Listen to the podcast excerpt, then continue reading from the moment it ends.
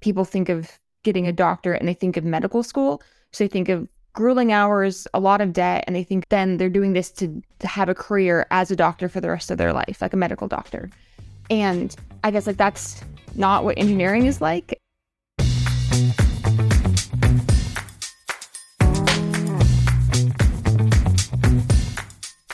Welcome to Square Pegs. In this podcast, we share the experiences of neurodiverse students in academia. Sharing these experiences is very important for increasing the awareness that leads to changing the traditional education system so it becomes a more welcoming and nurturing environment for our non traditional learners, including those with ADHD, dyslexia, autism. So please help us achieve our goal by sharing this podcast with friends and family. And also, please subscribe to it so when we release new episodes, you receive the notification.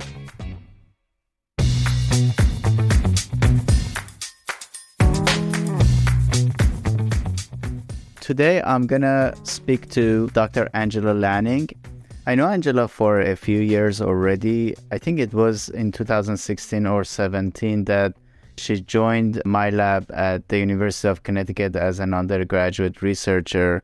And since then, we've been working together in different contexts. First, again, as an undergraduate researcher, and then she joined UConn as a PhD student. And uh, recently, actually in July 2022, she finished her PhD in structural engineering. And I'm, I'm really excited about this conversation. And Angela is one of those very unique individuals that in the fir- first uh, conversation uh, one realizes that that this person is different i mean it's super respectful super deep and is a joy to talk to her i have always enjoyed the conversation and i'm sure we will be able to talk about a lot of interesting and informative things during this podcast.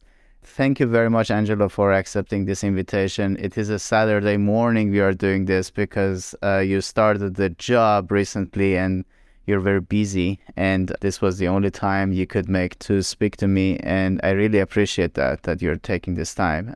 So, how about we start by letting you tell us a little bit about what you're doing, your new job, and your your new life essentially.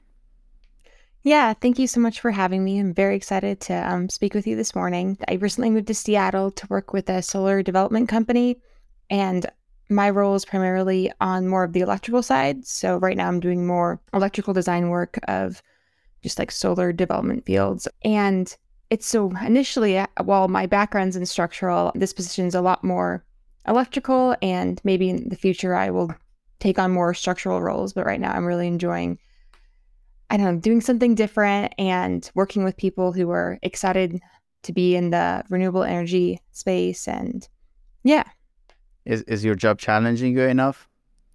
Yeah, I think that that's one of the reasons I was excited to kind of switch more to the electrical design side of it so I could be challenged and be working on a lot of new things while learning about a new industry as well.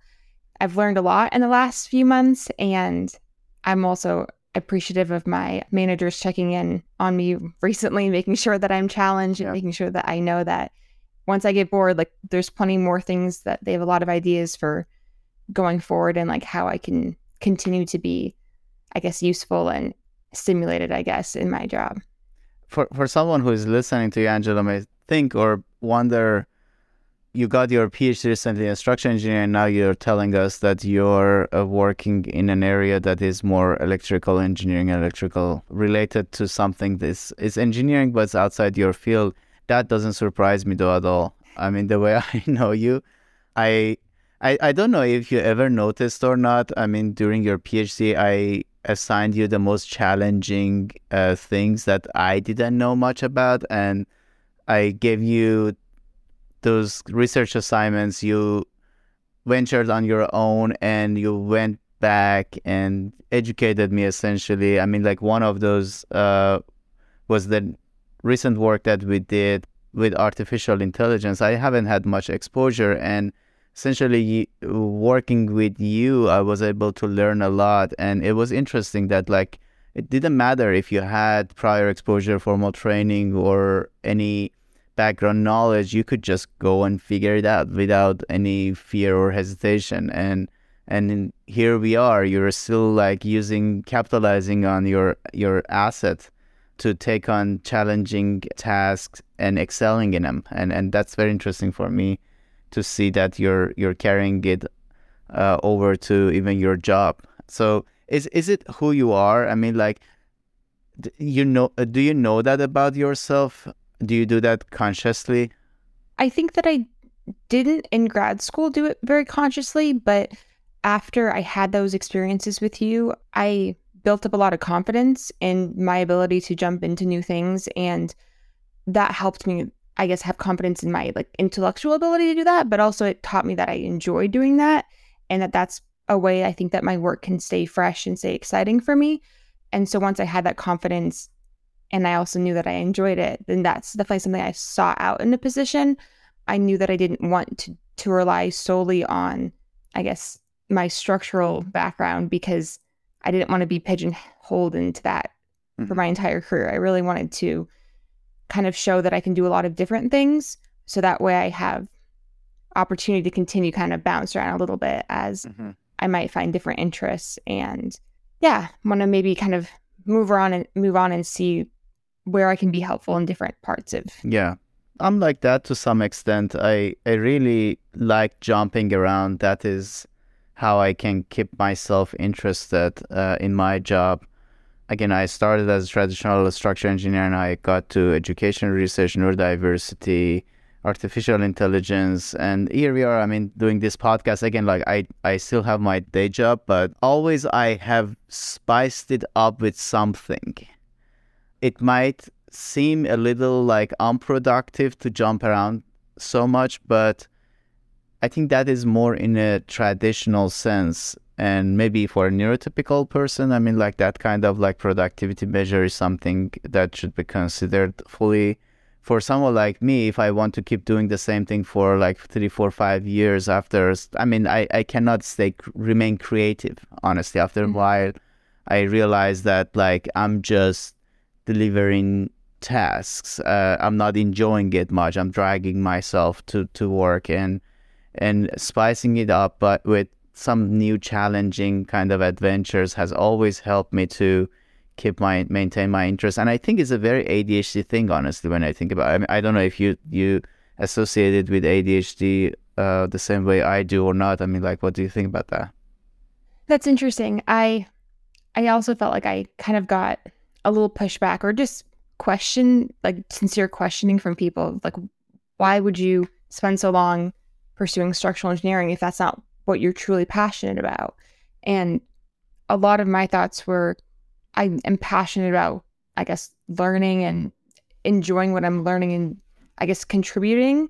And I feel like some people can get that out of the same thing for their entire careers, but that's, I guess, in grad school, I feel like I was, I got a lot of enjoyment out of bouncing around so much. And so that was, I'm very thankful that I learned that about myself. I think that a lot of people, even those with ADHD, probably are told you can't do that in a career because that's irresponsible or you're not going to be productive long term or people won't take you seriously if you're bouncing around every few years. And I guess so they're more maybe more afraid to do that. I'm not yeah. sure. Um, I think that that's one of the things that I think grad school at least gave me credibility intellectually. So they're not yeah. I don't have as much questioning of like, well, maybe you are trying to switch because you can't do this. And it's more of like, no, I just want to continue to be excited. I guess I haven't necessarily like connected that with my ADHD. I've more just connected that with my personality, which is sometimes hard to. I think separate. there are aspects of that that they are textbook ADHD. I mean, like the the risk taking, for example, the level of risk taking. We may not realize that, but a lot of people may get really anxious doing the kind of this drastic turns and like uh, again, like I've talked to a lot of people that's like you're crazy. I mean, like how, can, or sometimes it's you're crazy. Sometimes how can you even do that? And or aren't you afraid? Aren't you afraid of failure? Aren't you afraid like this new adventure like leads to failure or you regret you know this, the time you spent. And honestly i mean like it's like taking a risk i mean just going for it. And i it, it's interesting you said something that was that was very important i think. The key is trust that you have you gradually build in yourself by being in the right environments that actually you you can do this type of like crazy shifts and like you manage it and you survive it and you actually enjoy it and you come out of it with like a, wealth of experience that you, then you can kind of invest in the next you know adventure. So actually this is although we we typically go chronologically we start from uh, early childhood educational experiences and then we get to graduate school. But like this time I, I think now that we are here with this our conversation I can pose this question to you. Uh, do you think this narrative that oh you know like you commit this many years to graduate education and then you come out of it and when you commit your life to it i mean you have to stay with it i mean so if you do for example if you get a phd in for example structural engineering that means you have to stay in the area of structural engineering forever so if you don't think it's going to happen to you don't do PhD. So th- I think that that is the narrative out there, and I'm mm-hmm. I'm wondering if it is discouraging a lot of people that they know they cannot really stay in the same field for a long time to to do graduate uh, to go to graduate school. Uh, what what do you think about that?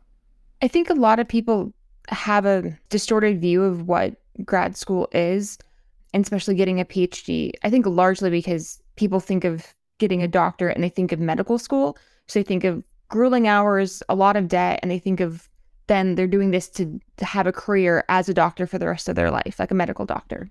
And I guess like that's not what engineering is like. Can you um, unpack that for someone who doesn't mm-hmm. know it?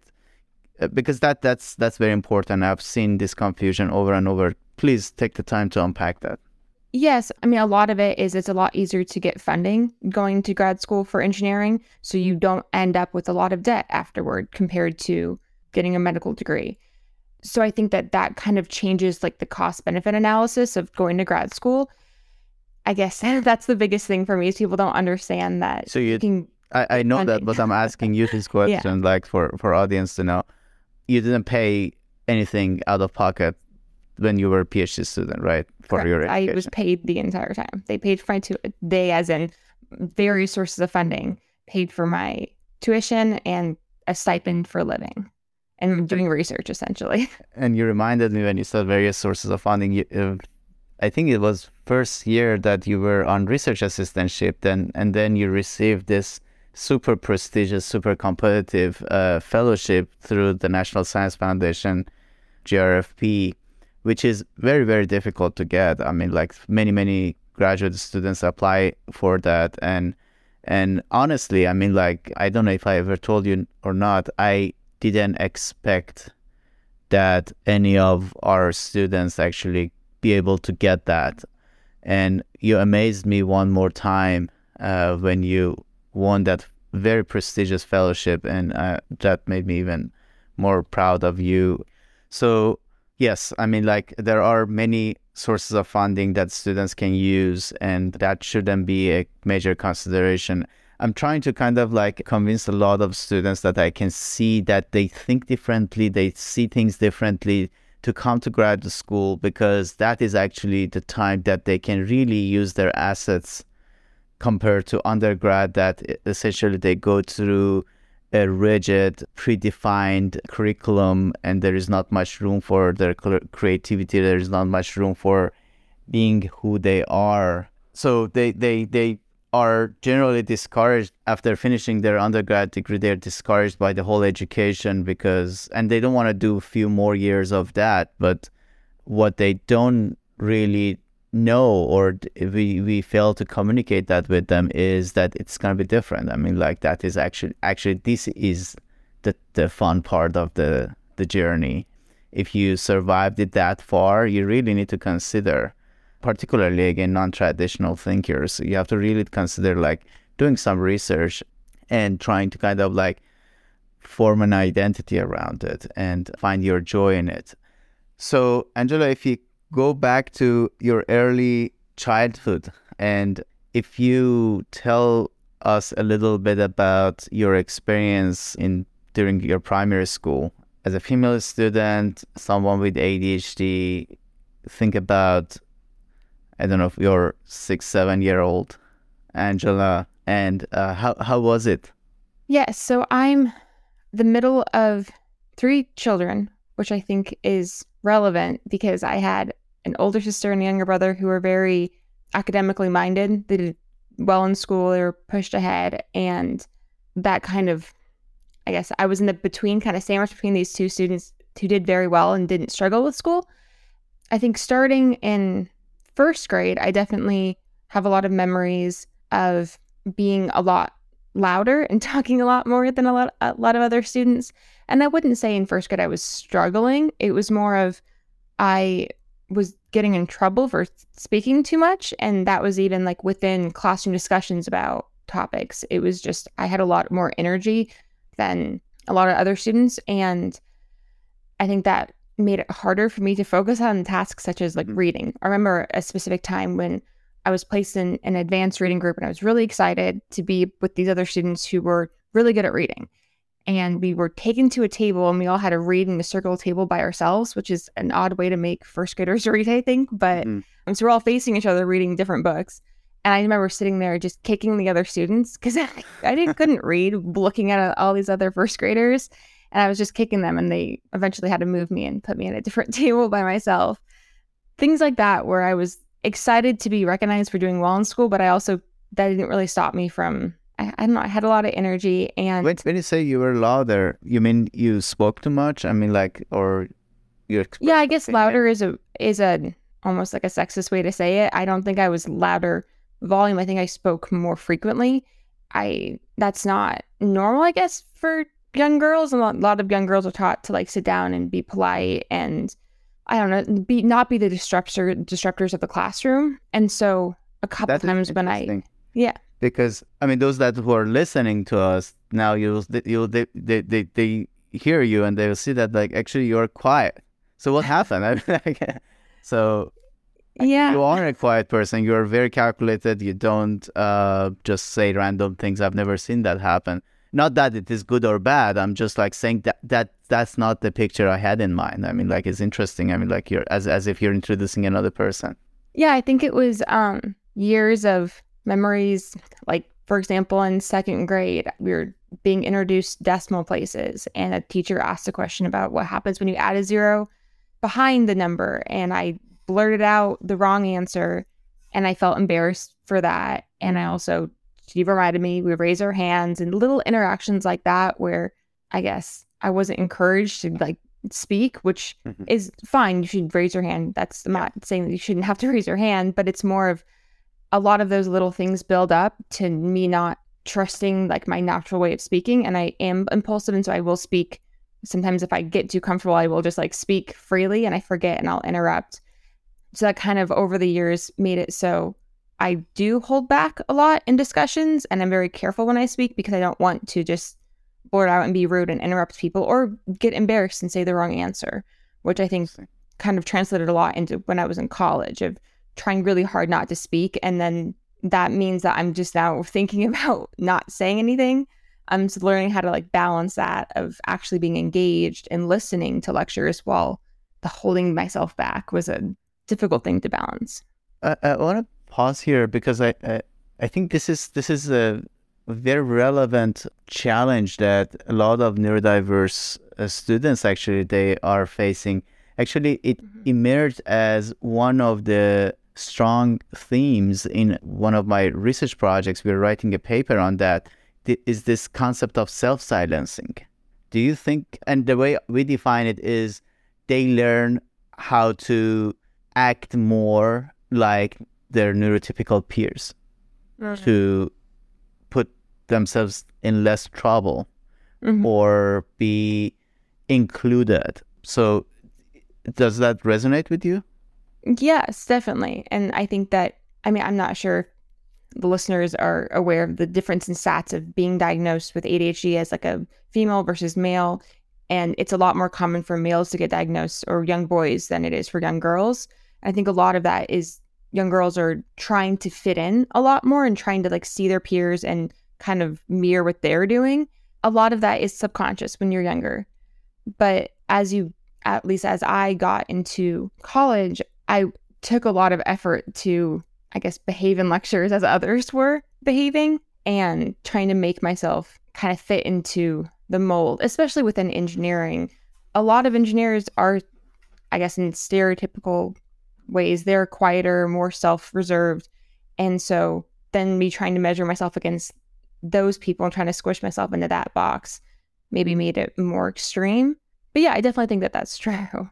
And some people may say, okay, you know, that's good. Actually, the, uh, it's it's some behavioral correction or whatever. I mean, if you want to mm-hmm. call it.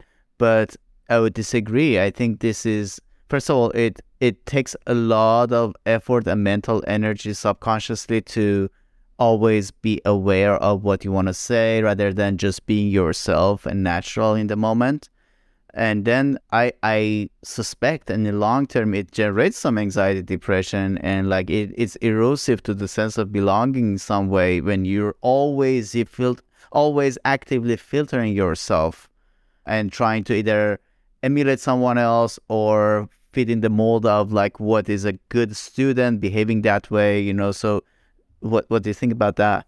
Yeah, I, I think sure it's good in the moment for the teacher, I guess, maybe.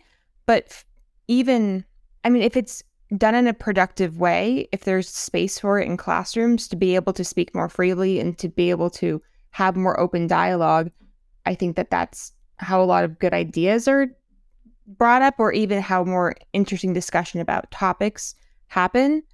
And I guess constantly being able or having to, in classroom settings, think about when is it appropriate to speak I mean, even in college, so many times of saying, trying to hold back, this is not an appropriate time to speak.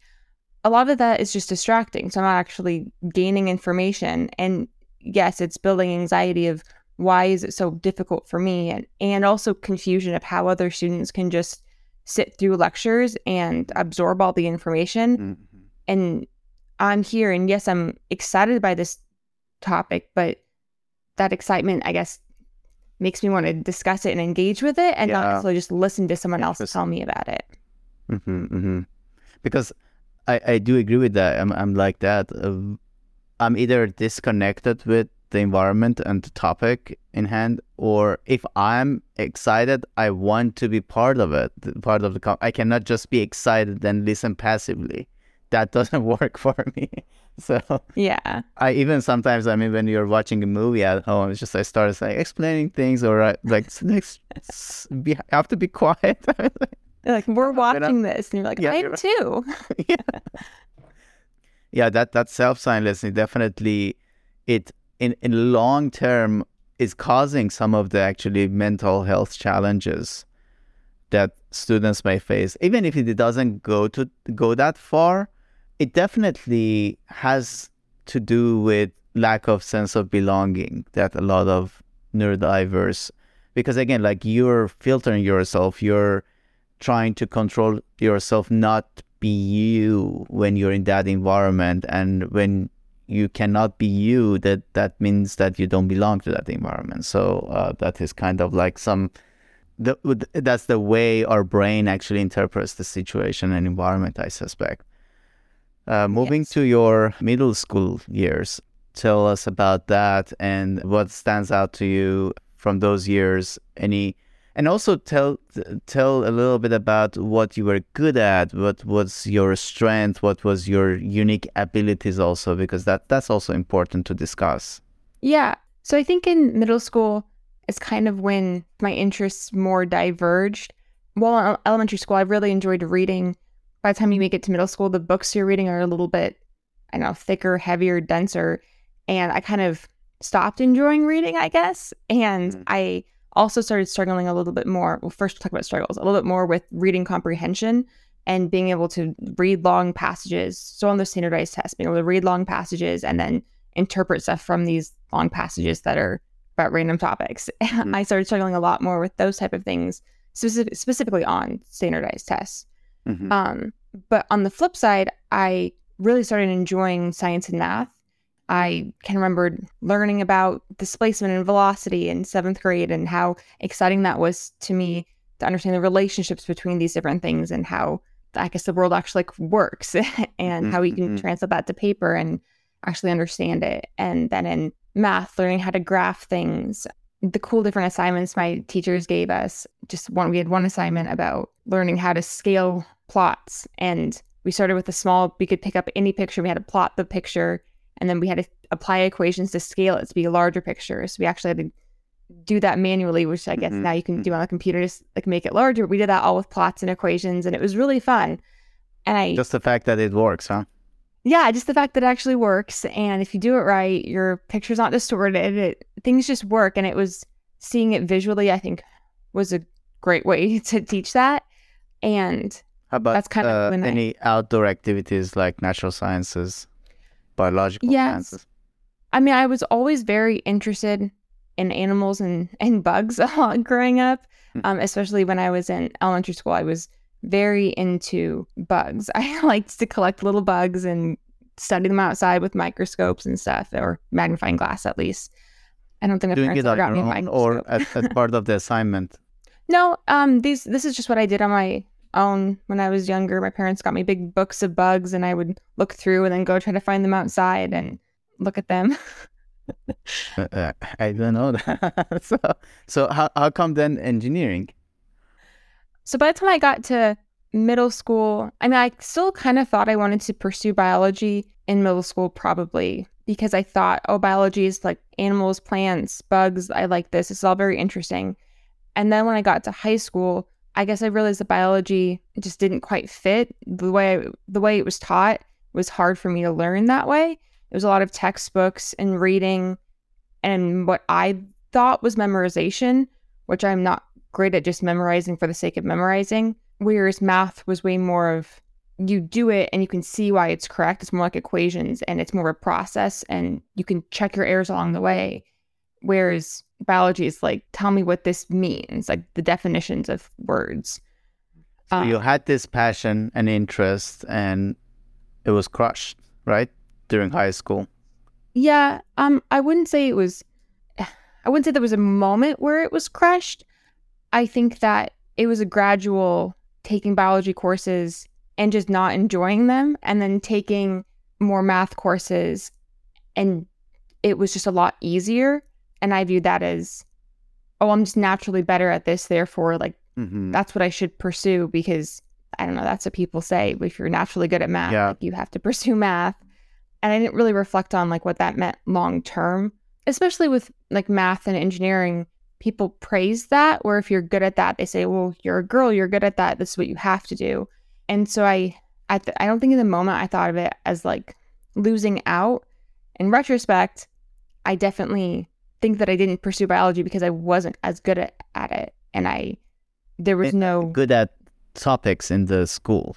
Not not that. Yes, yes, I was at... not good at in my I would did not do as well in my biology courses. And they were also not as much fun.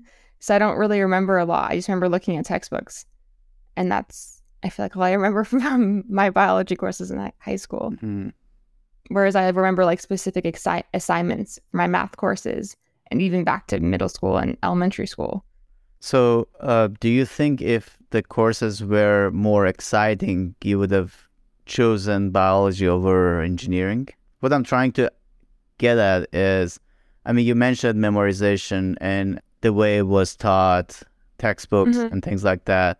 It didn't generate more excitement around this. I wonder if, if it was the way it was taught or the way it was presented. Uh, the way it was presented had something to do with it, with your decision yeah. and like you losing interest. Yes, I think that there was not a clear distinction of just because this is a lot of information that's kind of being poured upon you doesn't mean that you're not going to going to be successful as a biologist or learning biology in this field.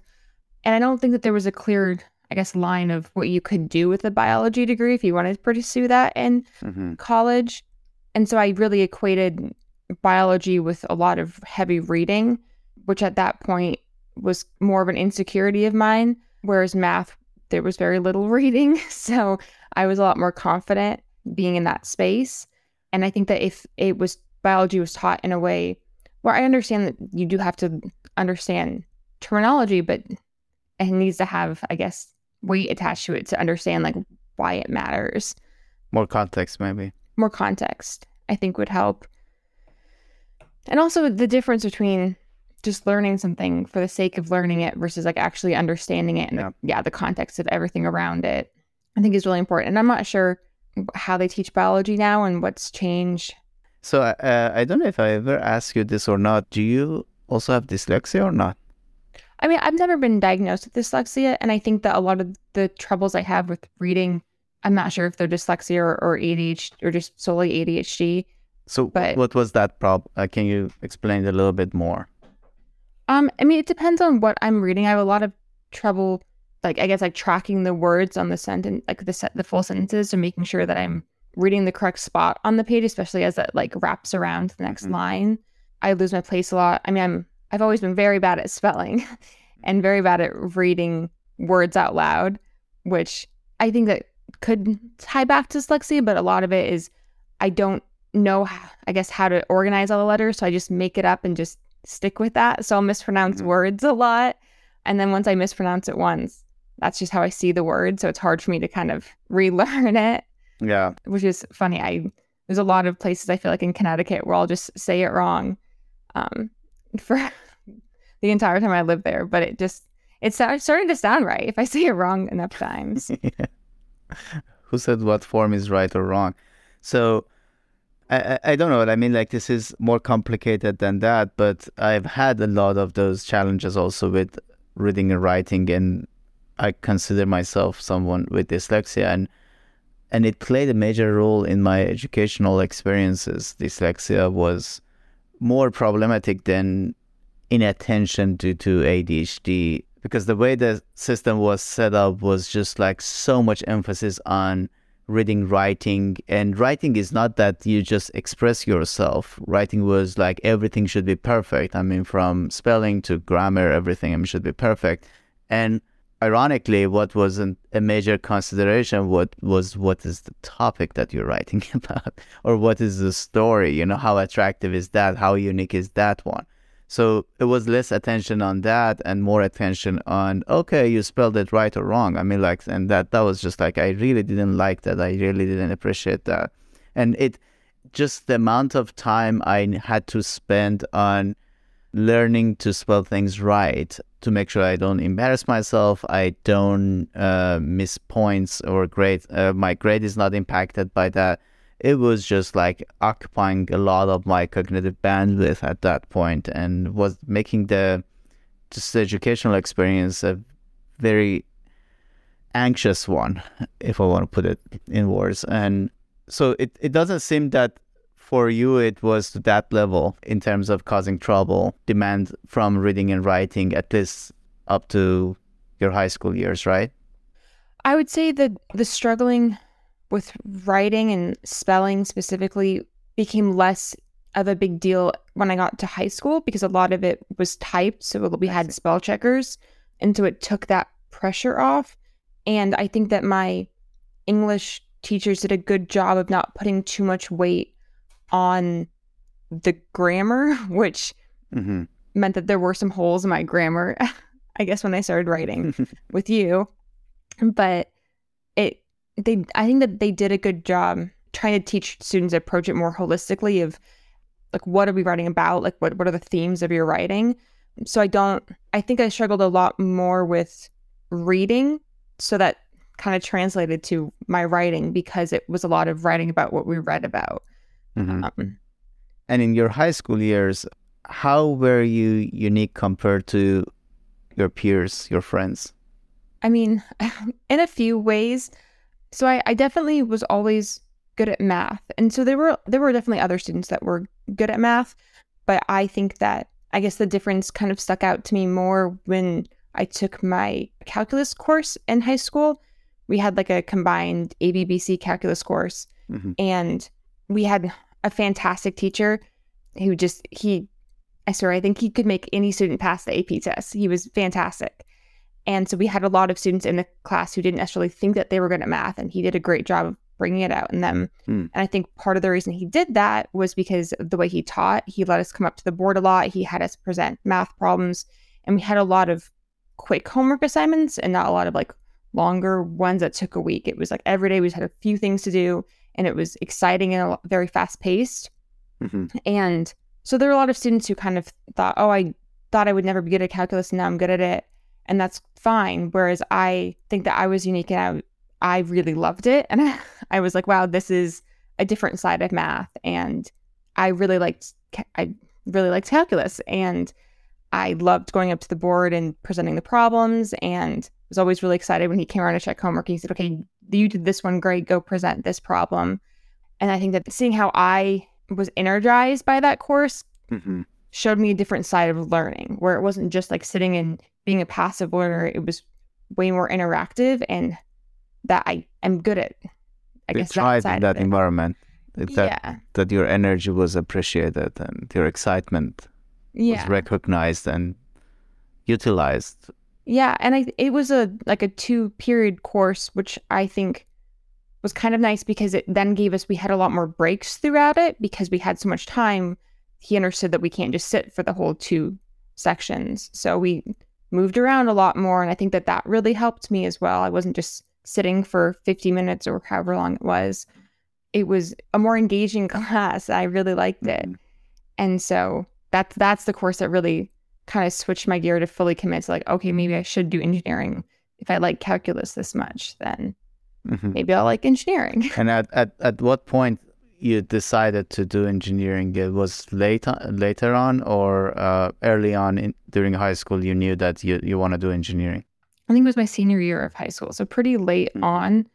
I had applied to schools, got into schools, and I think one or two of them didn't even have an engineering program, and so I I didn't fully know it. So I think we applied in junior year, Mhm. um, and have to decide senior year. I think I don't really remember the timeline, but I think it took until like halfway through my senior year when I was in my calculus course to really commit to this is what I think I should do. What about engineering was attractive to you?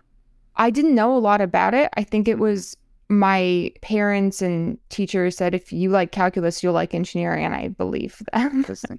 In high school, I think I did take one engineering course, but I don't have a lot of memories of it. I Mhm. don't know what we learned in it. I think it was more of just 3D models of things, but Mhm. I didn't know So- a lot of what So engineering that, did. that that wasn't the reason. Your exposure, was- the ex- exposure wasn't the reason for you to choose engineering. Just because you were good at math and maybe physics, you chose engineering. I think a lot of it was I got mm-hmm. praise for being good at that, and I enjoyed see. that. As a high schooler, I thought I'm getting praise because this is something that not everyone is good at, so I should take advantage of that. Whether that was fully conscious or not of what I was doing, I think a lot of it was based on the praise I was getting from other people.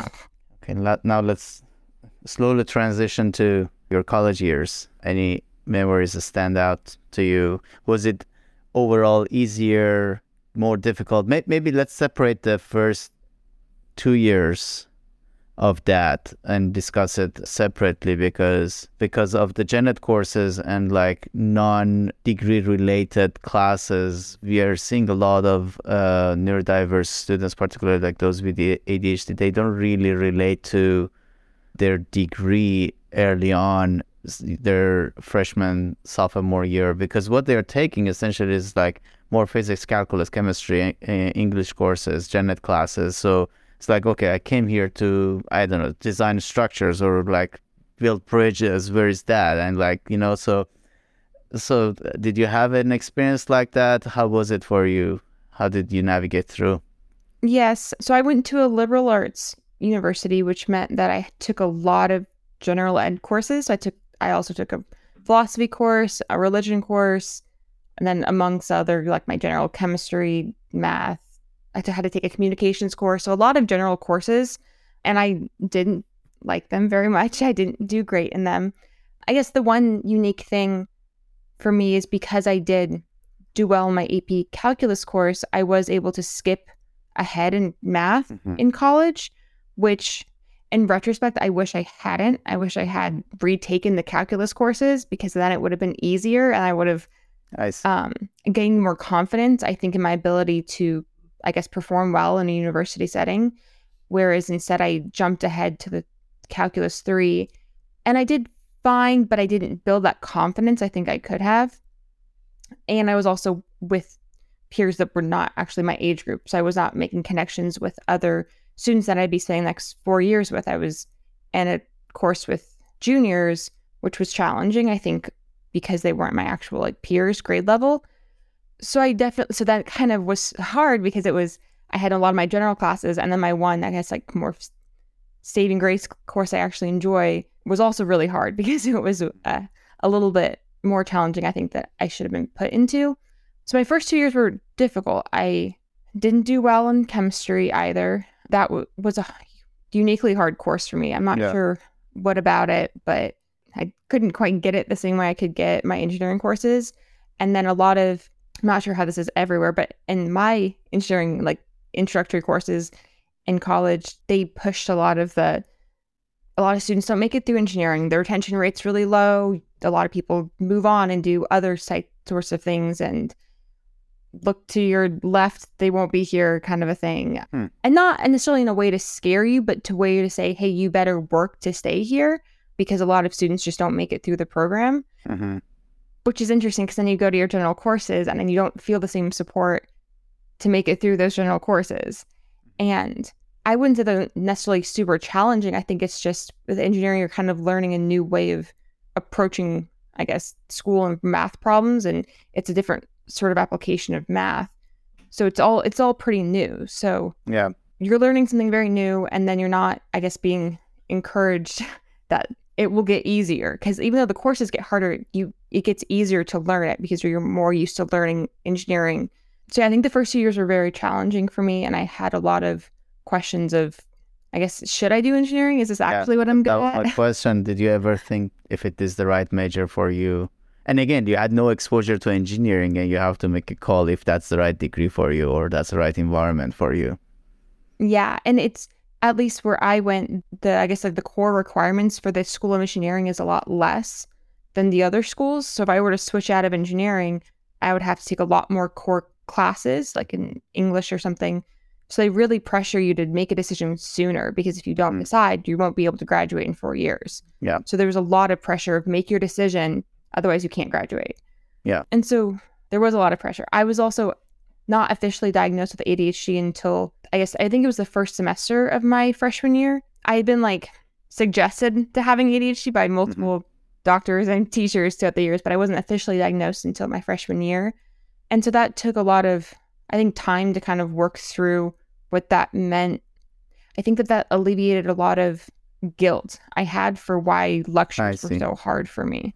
Hmm. And I it took off it took off some pressure, I think. Yeah, that's very interesting. I, I didn't know that you were diagnosed that late actually. Somehow I had the impression that you were diagnosed before you come to to college. What was your experience going through the diagnosis and like how did it change your I mean you you started talking about that, but let's let's spend more time. I want to see like because again you you were diagnosed as an adult, so probably you could intellectualize more things than like someone who is diagnosed at at an early age in, during their childhood years. So let, let's see how it changed your perspective. What was your experience going through that? I mean, like share that if you're comfortable. Yeah, definitely. So I was actually seeing a counselor my first semester. I was struggling, I guess, with the transition and making sure I was happy in pursuing the major I had chosen. And so I was seeing a counselor on my college campus, and I've been seeing her for know a few weeks, and a few months, and I show up to one appointment and I was late, and I was very flustered, and I showed up and I was kind of like i apologize for being late, and I said I was getting ready and I knew I was late, and so I was really hurrying, and I leave my dorm room, I shut my door, I turn around and I don't have my keys. So I just lock myself out of my door dorm and I'm holding a hairbrush. And I'm sitting there. I'm like, why am I holding a hairbrush? But I'm late to my appointment. So I just set it down and I'm like, I'll deal with this locked out situation later. And so I show up all flustered and I tell her the story. And she kind of like sits back, looks at me and said, Have you ever like considered getting tested for ADHD? I forget exactly how she phrased it, but she asked if I had ever thought about it. I sat back also and thought, how does that story tell you I have ADHD? um, And she said she'd been thinking about it for a little bit. I guess it had been brought up throughout my life, but there was never a, like a strong enough reason to mm-hmm. get officially tested.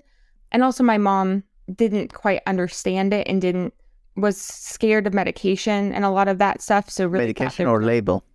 I don't know. I think that she pushed it as who cares if you have a label because that just gives you medication. She was against medication, so she was nervous and thought she's doing well enough in school. Like, why would she need to change? Like, it's not like she's getting bad grades.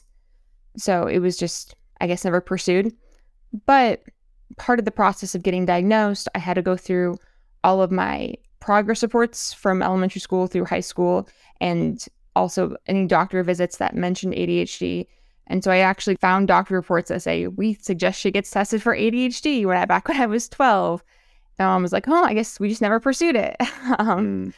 And that was at least affirming that it's not something that just one doctor saw, or it's not something that I guess it's something that's been throughout my entire life.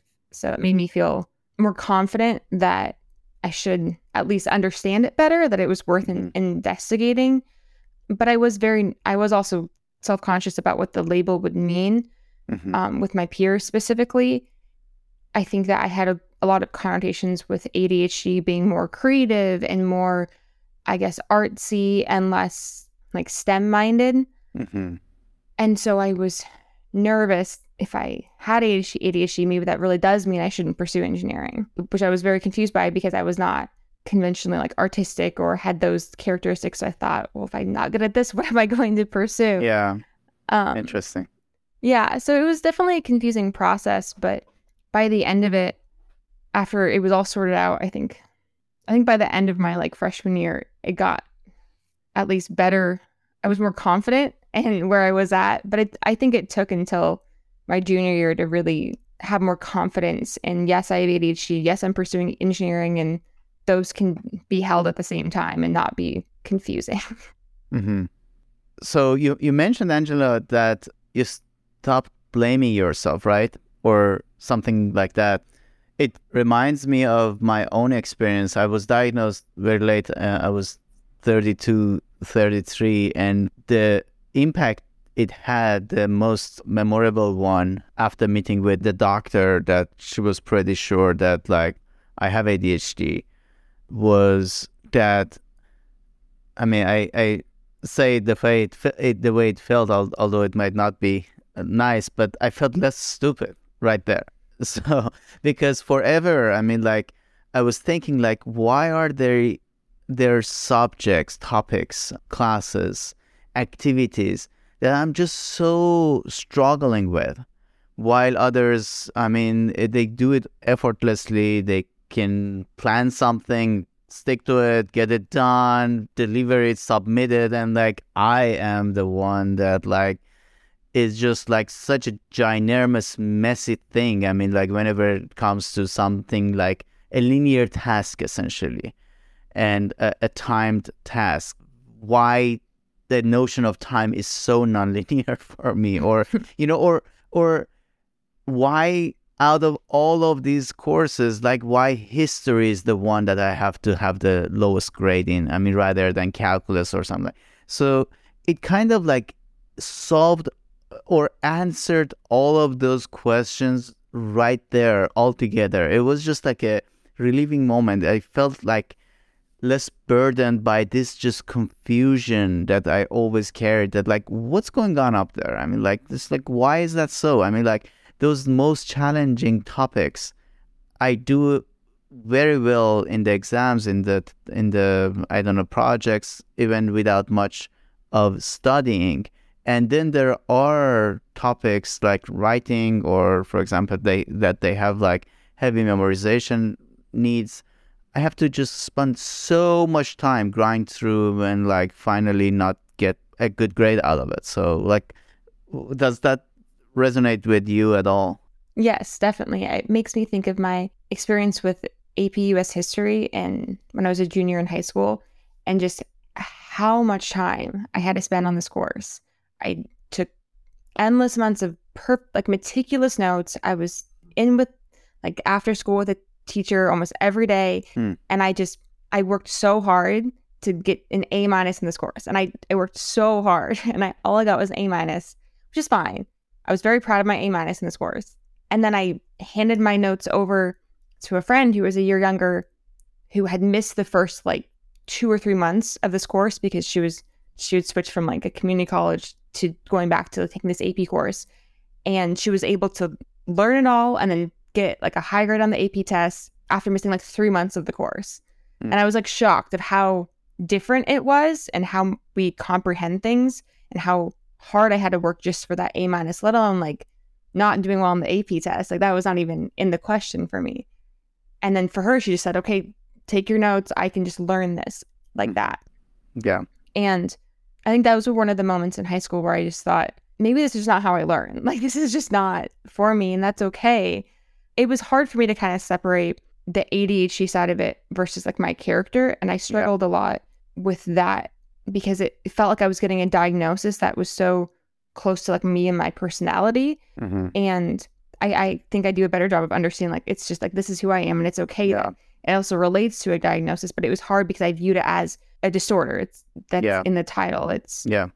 I've viewed my personality then as part of a disorder, and that was very confusing. Mm-hmm. Um, I think it delayed like the relief aspect of it a little mm-hmm. bit because it was very much tied into well now you it makes sense why you're like this but it's tied to a disorder and it's also your personality is part of a disorder and mm-hmm. that's mm-hmm. mm-hmm. hard because it's not just in an academic setting that ADHD is present in my life it's not like it's just in college or just in school and I, and I have to actually I have to be very clear crystal clear here that like when we say oh we have to work harder to be able to accomplish maybe a portion of what neurotypical people may accomplish easily it doesn't mean that like we have to work harder or actually the system is doing its job. It's just uh, at, at not at all. I'm not blaming students.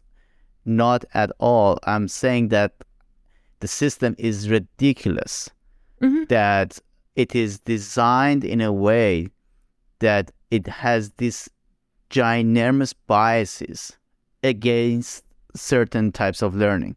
Again, like mm-hmm. we are all on this kind of cognitive abilities spectrum, general cognitive abilities spectrum. I mean, like some of us are maybe, I mean, the same. It's the same the way that like uh, we we are on the artistic ability spectrum. I mean, like so, or mathematicality. I mean, like or logic, reasoning. I mean, like so when there is a student that is obviously strong because can reason through can like excel in a lot of topics and has obvious struggles in in just very few topics it just puzzles me that no one asks this question like why what about what is about that course that's causing so much trouble and anxiety and frustration and can we do anything about that? So it's not a student that across the board is a C student or D student is struggling through everything, and now history is being one of them.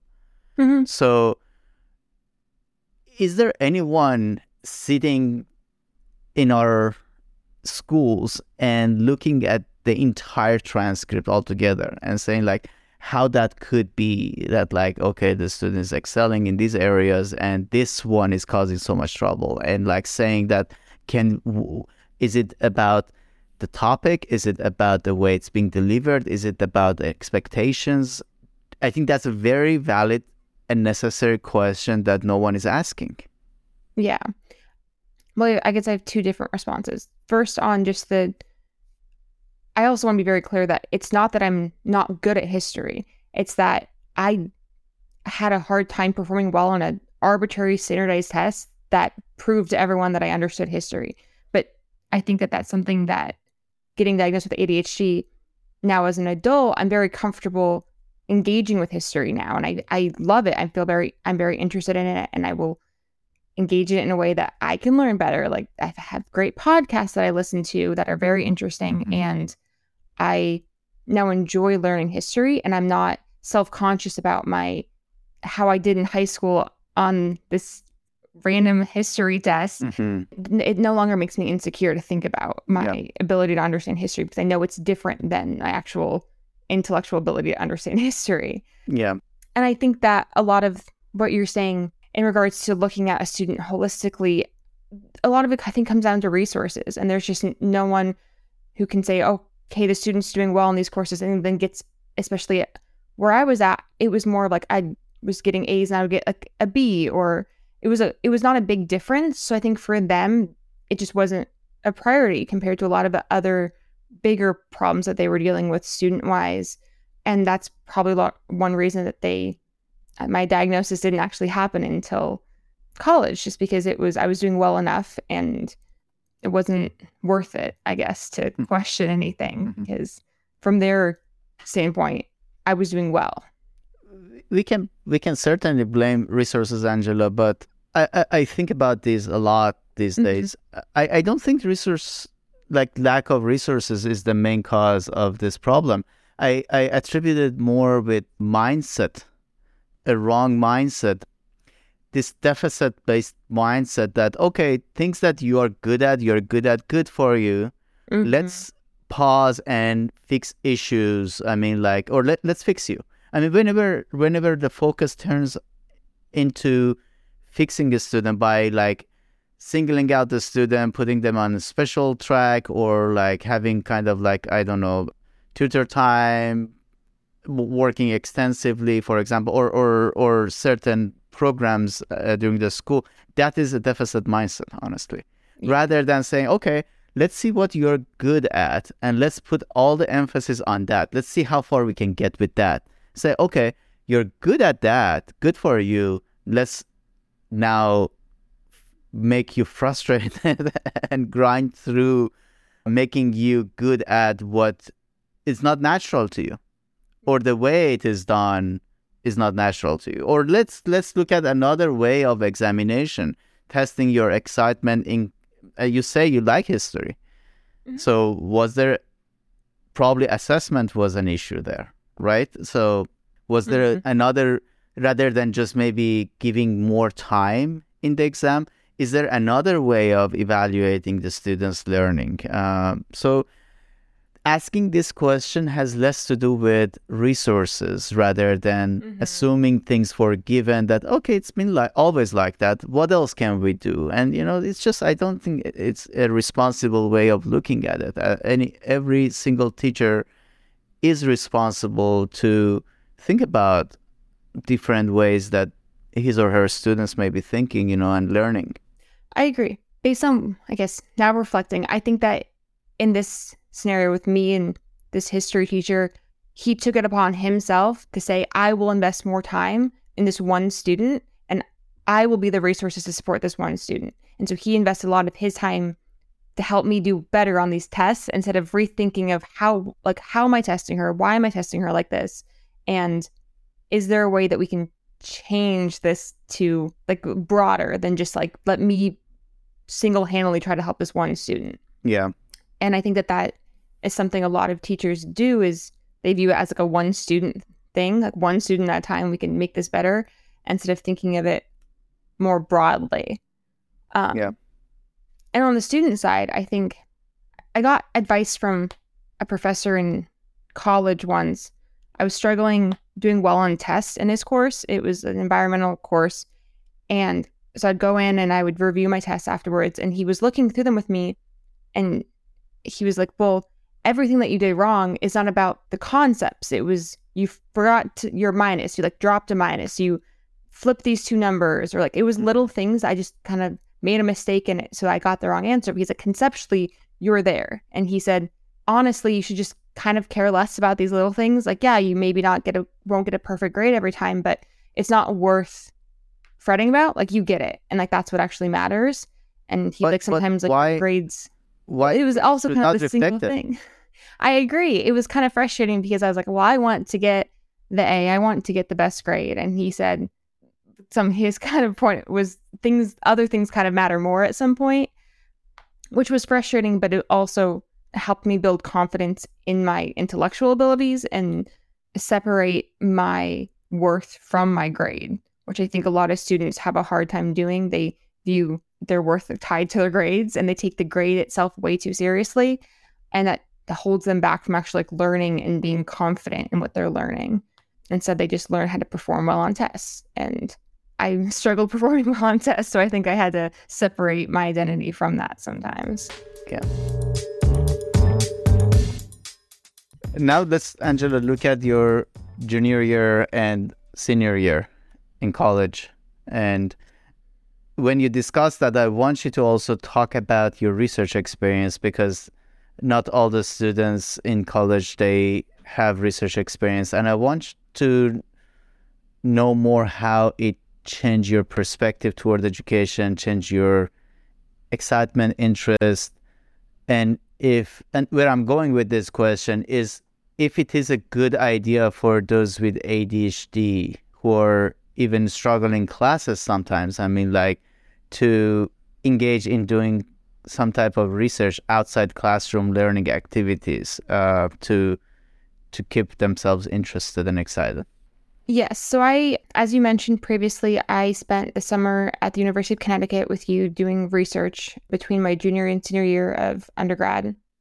And I found this program through like it was part of the NSF REU program. And I had a professor suggest I look into NSF REU programs if I was thinking about grad school. And at that point, I was starting to consider grad school, mostly because I had a few professors suggest I might like it, and I was enjoying my courses in my junior year of college, whereas my freshman and sophomore I did not enjoy them. So I was thinking, okay, maybe I don't hate this, maybe I can consider this, but not really understanding what that meant or why I would go to grad school. So for some reason, I I guess now in retrospect, I'm not sure exactly what convinced me to do the research program, but I did. And I loved it. It was very different than my courses. It was way more student led or researcher led. Mm-hmm. So we had general goals for the summer, general problems that we had to work on, but where we took them was based on the results. It was not based on performing well at a test at the end of the summer. So it took off a lot of the pressure of I have to study this so I can perform well. It was let's see where this goes. And that was totally a different approach to learning. And I think that that's a problem I had in my courses was when I study, I was often interested in things that weren't exactly going to be on the test. Mm. So I had to stifle that nat- natural curiosity of learning about the subject as a whole and kind of focus it on learning exactly what I need to do to perform well on this test, which takes a lot of like the excitement out of learning. Mm-hmm. And so when you get to research, you don't have to stop because you you're not learning for a test. You're learning to actually like learn the material and learn and research and actually make progress. And so it was a lot more natural, I think, of a way to learn. That was really exciting for me.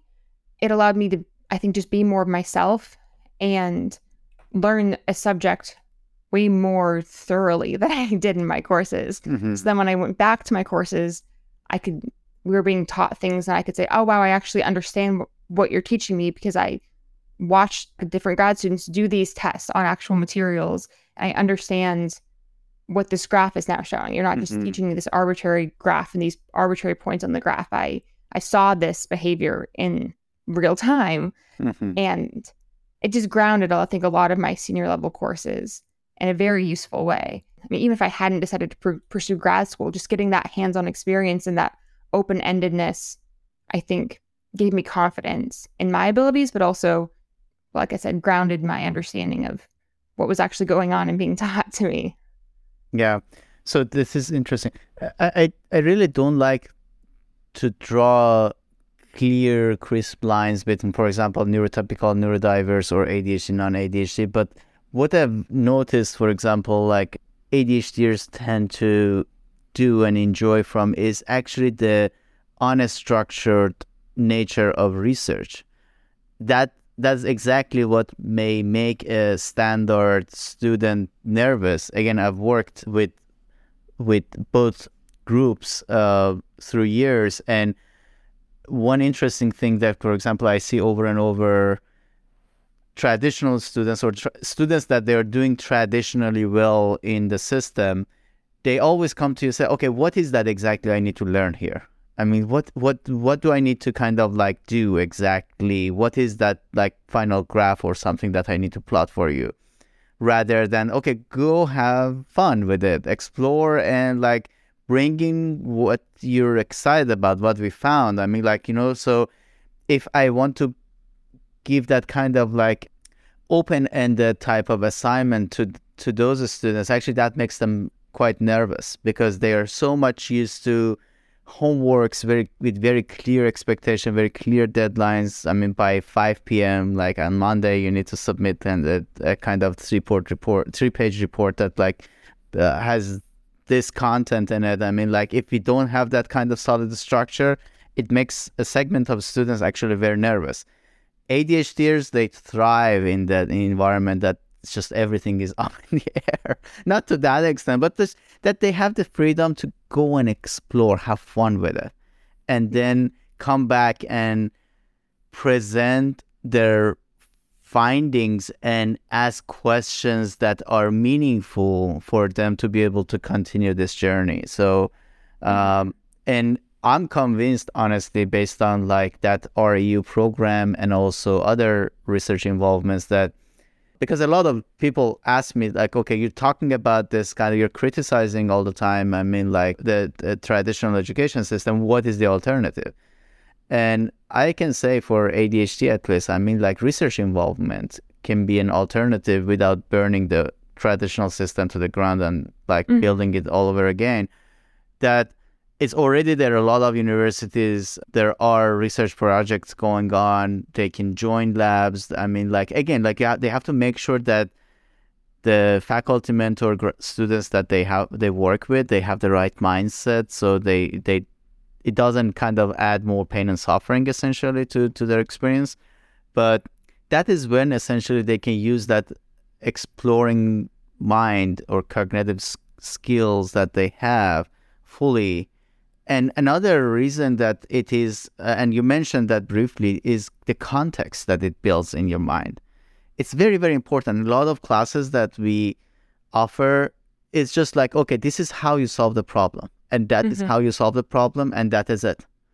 In what context? For what? What is the bigger picture of this? I mean, like, yes. there is no mention of that. It, and for me, for my brain to learn something, it has this kind of like global model and there are holes in it and i need to know where that hole is and okay this is the peg for it and i oh it fits. If i don't know it i don't know what to do with that peg and like i'm just yeah. going to throw it away. I'm it's not going to stay with me. It's either in the context or not. I mean like so i think the fact that research is in is grounded in a real in real life context mm-hmm. it helps a lot. So i don't know if you had that experience or i mean you mentioned to some extent actually that helped you when you went back to your school. Yes i, I think it's pretty surprising to me that there's this much pushback because that's also why we're in school. Learning engineering is so then you can go apply it in the real world where you need this actual context. It's not like in the real world to be taking tests and having to perform exactly perfectly on every single test. You you need context and you need to be able to say, okay, this is my problem, but what if this one thing changes? Whereas on a test, they're not just going to say, okay, now let's try this. And it's a lot less malleable than the real world actually is. And so when you're taught that one way to just perform well on these one tests, and when you get into the real, real world and they're trying to switch things up, like, well, I don't know how to apply it in this other scenario because I only learned it and or I only looked up how to do it in this one scenario where research, you kind of casts a wider net and you explore more and then you like solidify. And so in a lot of discussions with you, it was, what about this? And I could respond, oh, I looked into that and this is what it was. And I don't think we should pursue that. And it kind of makes it more efficient, which in a classroom setting, you don't need to do as much. Mm-hmm. But then when you get into the real world and you're working, you actually do need to do that. It's not Absolutely. like you're, they say, okay, let's do this. And then like things change and you need to be able to say, oh, I did look into this and I have an, a big idea of what this will do to change our capacity. And it helps with productivity and actually helps you do well in your job. It's not like it's a useless skill and just to make sure you have more confidence in yourself. Like this is actually why we're yeah. learning engineering. Yeah. So. And and let's spend some time also for uh, on your graduate experience. So you went back, finished your undergrad degree, and then came back to UConn as a PhD student. And you worked on, again, like we don't want to talk about the technical parts of it, it's going to be boring for our listeners, but uh, challenging, very challenging structural engineering problems and like machine learning. And, and you supported a lot of other projects related to using imaging techniques for monitoring structures or doing a live experiment, things like that. So, all very challenging projects. So, tell us a little bit about your experience. How was your journey? Now that it actually you had a cool off actually period of maybe six months, and probably you can look back and give us like a holistic picture of how it felt like. How was your experience in general? What you liked about it? What you didn't like about it? What assets you use. So I will let you to tell us about. Yes. Well, I, I mean, I entered my PhD program fully intending to not pursue academia afterward. So it was an interesting perspective because a lot of students at least want to be professors after PhD, and that's kind of what everyone views of like why you pursue a PhD. But surprisingly, I feel like at least half of the students pursue it don't actually want to go, go into academia. So I don't know why we have this mindset of it's just for people who want to go into academia. Regardless, I kind of started it off with knowing I don't want to do that long term. So I was very invested, I think, in like the research side of things because that's kind of why I was there and that's what I was interested in. With grad school, at least with my program, you take courses, but it's they're I guess, a fraction of what the significance of what they are in undergrad. It's like you, you're taking a couple courses a semester and they're really to support your research and they're not to prove you deserve to be in this program the way it is in undergrad. Like they're still challenging, the topics are challenging, but the professors are there to make sure that you're actually understanding. It's a different relationship and it's a different, I guess, like transaction. It's not like you're there to prove that you deserve to be in this engineering program. Like you've already done that. You're already there there's a lot more support. They're taught in a different way, I think, is part of it.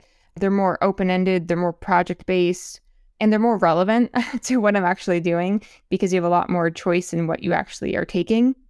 So I think I went into the program pretty open minded of, I guess, the project I'll be working on, but also what I would be getting out of it. And I don't know if it was just I was young and excited to be in this have, have this opportunity, but I was I was really excited to be there, and I think that I that made it so I was able to be involved in a lot of other research students' work. So it wasn't just my like project that I was invested in. I was able to support other students in the lab, which meant that I learned a lot outside of my specific research, which then in turn helped me a lot when I ended up having to work in the lab a lot.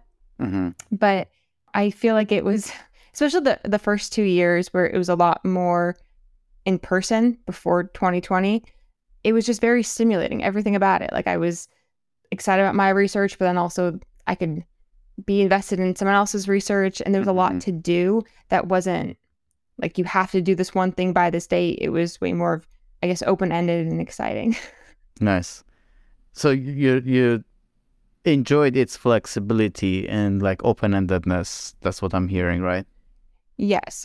While there were like were some lectures, of course, I had to attend, I didn't feel like I was there just to sit and pretend like I'm paying attention. All the hours I put in, if I wasn't being productive, then I like then why put in the hours? It was more of I have to get this work done. Like let's make sure I'm actually doing the best to be productive and get the most out of my day because at the end of the day it's my research that needs to yeah. make progress. You can't like fake the time you're putting in. Like no one's sitting behind me saying like, "Are you at your desk today?" It was mm-hmm. you actually need to be productive, and so that kind of required a more natural way of engaging with my work and. Let, us cir- circle back to your current work again. Like you got a PhD in structural engineering, although you have extensive experience with machine learning and image mm-hmm. processing, mm-hmm. things like that.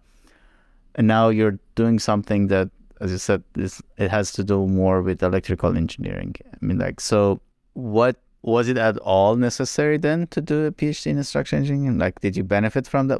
I, I know the answer, but like, I want to, I want to, uh, yeah. I want you to tell us like, what did that experience add to you? Essentially, what mm-hmm. doing a PhD uh, added to you who you are and like enabled you to do better today at your job?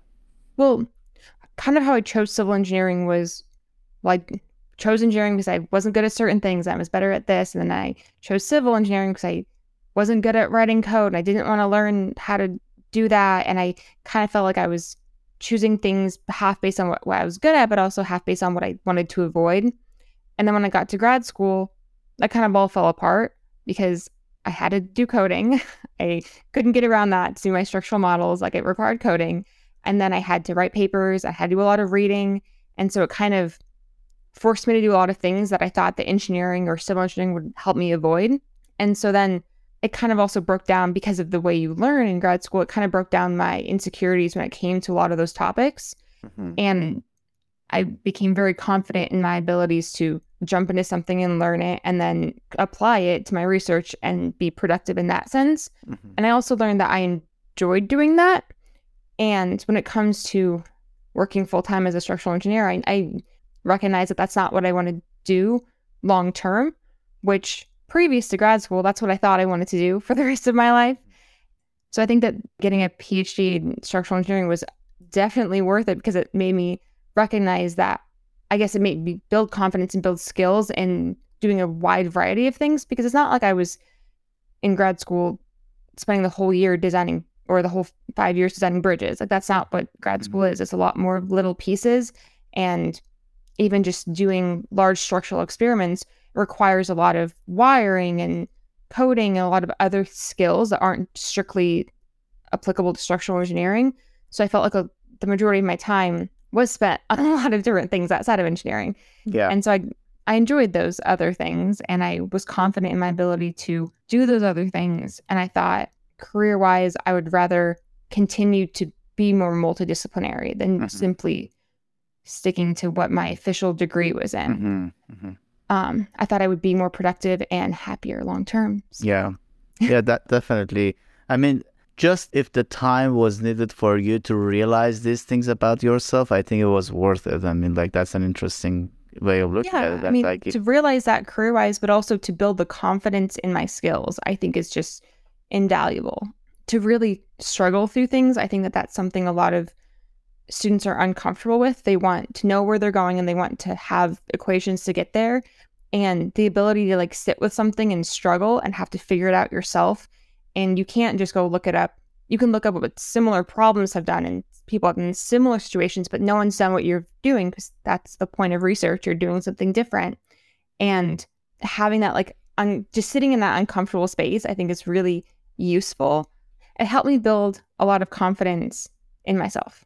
I think it's valuable for students to have that experience. Mm-hmm. So we have to wrap up. I need to be cognizant of your weekend time. And I, again, thank you very much, Angela, for taking the time today to do this. What would be your suggestion to a middle school age kid now uh, uh, that potentially will be listening to this? Or, yeah, let's start with middle school. So, and to be more specific, you can look back at your I don't know, 12 year old self and give her some suggestions, some pieces of wisdom advice? Ooh, back to my 12 year old self. I would say don't define yourself based on what you think you're not good at. I think that I did a lot of that when I was mm-hmm. 12 is avoid things that I thought I was not good at and move towards things I was more getting praise for being good at. And I think that exploring what you enjoy is also very important. Mm-hmm. How about college year student, 18, 19 year old self? What would be the advice? So I think that I spoke over the summer to your REU students, and one of the things I think I got from that is they're very wrapped up in how they look on paper. They want to make sure that they look concise and they look focused and they have a path to help support where they want to end up and they were worried if they take on this one opportunity that that means they're giving up a different one and they're not going to look focused and they're very wrapped up in that mindset. And i think that allowing yourself a little bit more flexibility to try things actually see what you're interested in but also it's okay to kind of jump around a little bit more and show that you're competent in different things. It's not a bad thing to especially when you're 19 to kind of spend a summer doing something completely outside of what you think you want to do because you're still building skills and you're still progressing towards being a good worker or a good engineer or whatever you want to pursue. I think people are too wrapped up in learning all the technical aspects quickly. And I think that especially with engineering, that's not the only that's definitely not the most important yeah I, I, that's a very interesting point and I, I do see that a lot actually in our new generation of students that is all about as if there is a template of a cv or resume. And what they do is just like to fill out those blanks. And I, I do see that. And rather than genuinely pursuing their interests. And what really makes them excited although it may sound crazy. And not that like all the time we have to do things that are irrelevant, but if we do things thoughtfully, we learn from them. And when we mm-hmm. learn something, we can definitely put in our CV. So it's not going to be wasted time. It's going to be mm-hmm. something a, a valuable knowledge that we have acquired through, even if it is failure. I mean, like we are. Mm-hmm so failure averse i mean like our society that like just be super careful that you shouldn't fail whatever you do i mean like what if i just want to explore something and fail and learn just to ha- how to stand up after i failed what if you can i guarantee that you're not going to ever fail in your life i mean if you yeah. there are i mean like not necessarily eh, eh, when you're 28 or 29 maybe when you, it happens when you're in 50s or 60s i mean like what if at that point you don't know how to cope with that or stand mm-hmm. up again and continue on? So when do we teach our kids at school to how to fail? To yeah, we don't. I mean, like one of the I, I used to take my my daughter to ice skating, and the first session is all about falling and standing up. Mm-hmm. They teach them how to fall and how to stand up, how to fall to not injure yourself and mm-hmm. when you mm-hmm. fell, how you stand up. It's super important. And you're going to fall. Yeah. so I mean, like it's just like you you never fall. I mean, like don't even think about that. Don't go there. I mean, that's miserable. That's failure. I mean, like yeah, it's failure. Literally failure. Yeah. So doing different things again, like uh, the, I I completely understand that like there are students that they really want to pursue a linear path. So that's not the universal advice. But mm-hmm. for a lot of us with ADHD, I think that maneuverability, flexibility, exploration, doing crazy things, irrelevant, irrelevant, that's how we acquire knowledge. I think, yes, I agree. Like that's how you acquire knowledge, skills, and resiliency moving through life. That's true. That's true. So let's end it here, Angela. Thank you very much again for the time you spent with me. It's very valuable. First of all, I mean, it was so good to catch up with you, to hear that you're doing so well, and only better things are lined up for you. This is just the beginning of it. I promise that your attitude, the way you look at things, what you know, the skills you have, they just put you in like better and better positions. So I make that promise to you. And before we end, I want to also ask our listeners to, if they enjoyed this conversation, please subscribe to our podcast channel, leave a review, and share it with others. And, you know, again, it's important because we never know. I have had this experience in my life that I heard inspirational like sentence or a quote or I had a positive interaction when I was in a dark mental state or like I was not doing well mentally, emotionally. And really that turned things to the right direction. And so I'm sure that there are students, there are individuals out there that listening to this and thinking a little more positively and listening to some of the success stories that came out of this rather than all failure, medication, disability, dysfunction, and all of those things, it can really have a deep impact on how people look at themselves, the education, what they can achieve, accomplish. So please, please share that with others if you liked it. And thank you very much uh, for listening to us.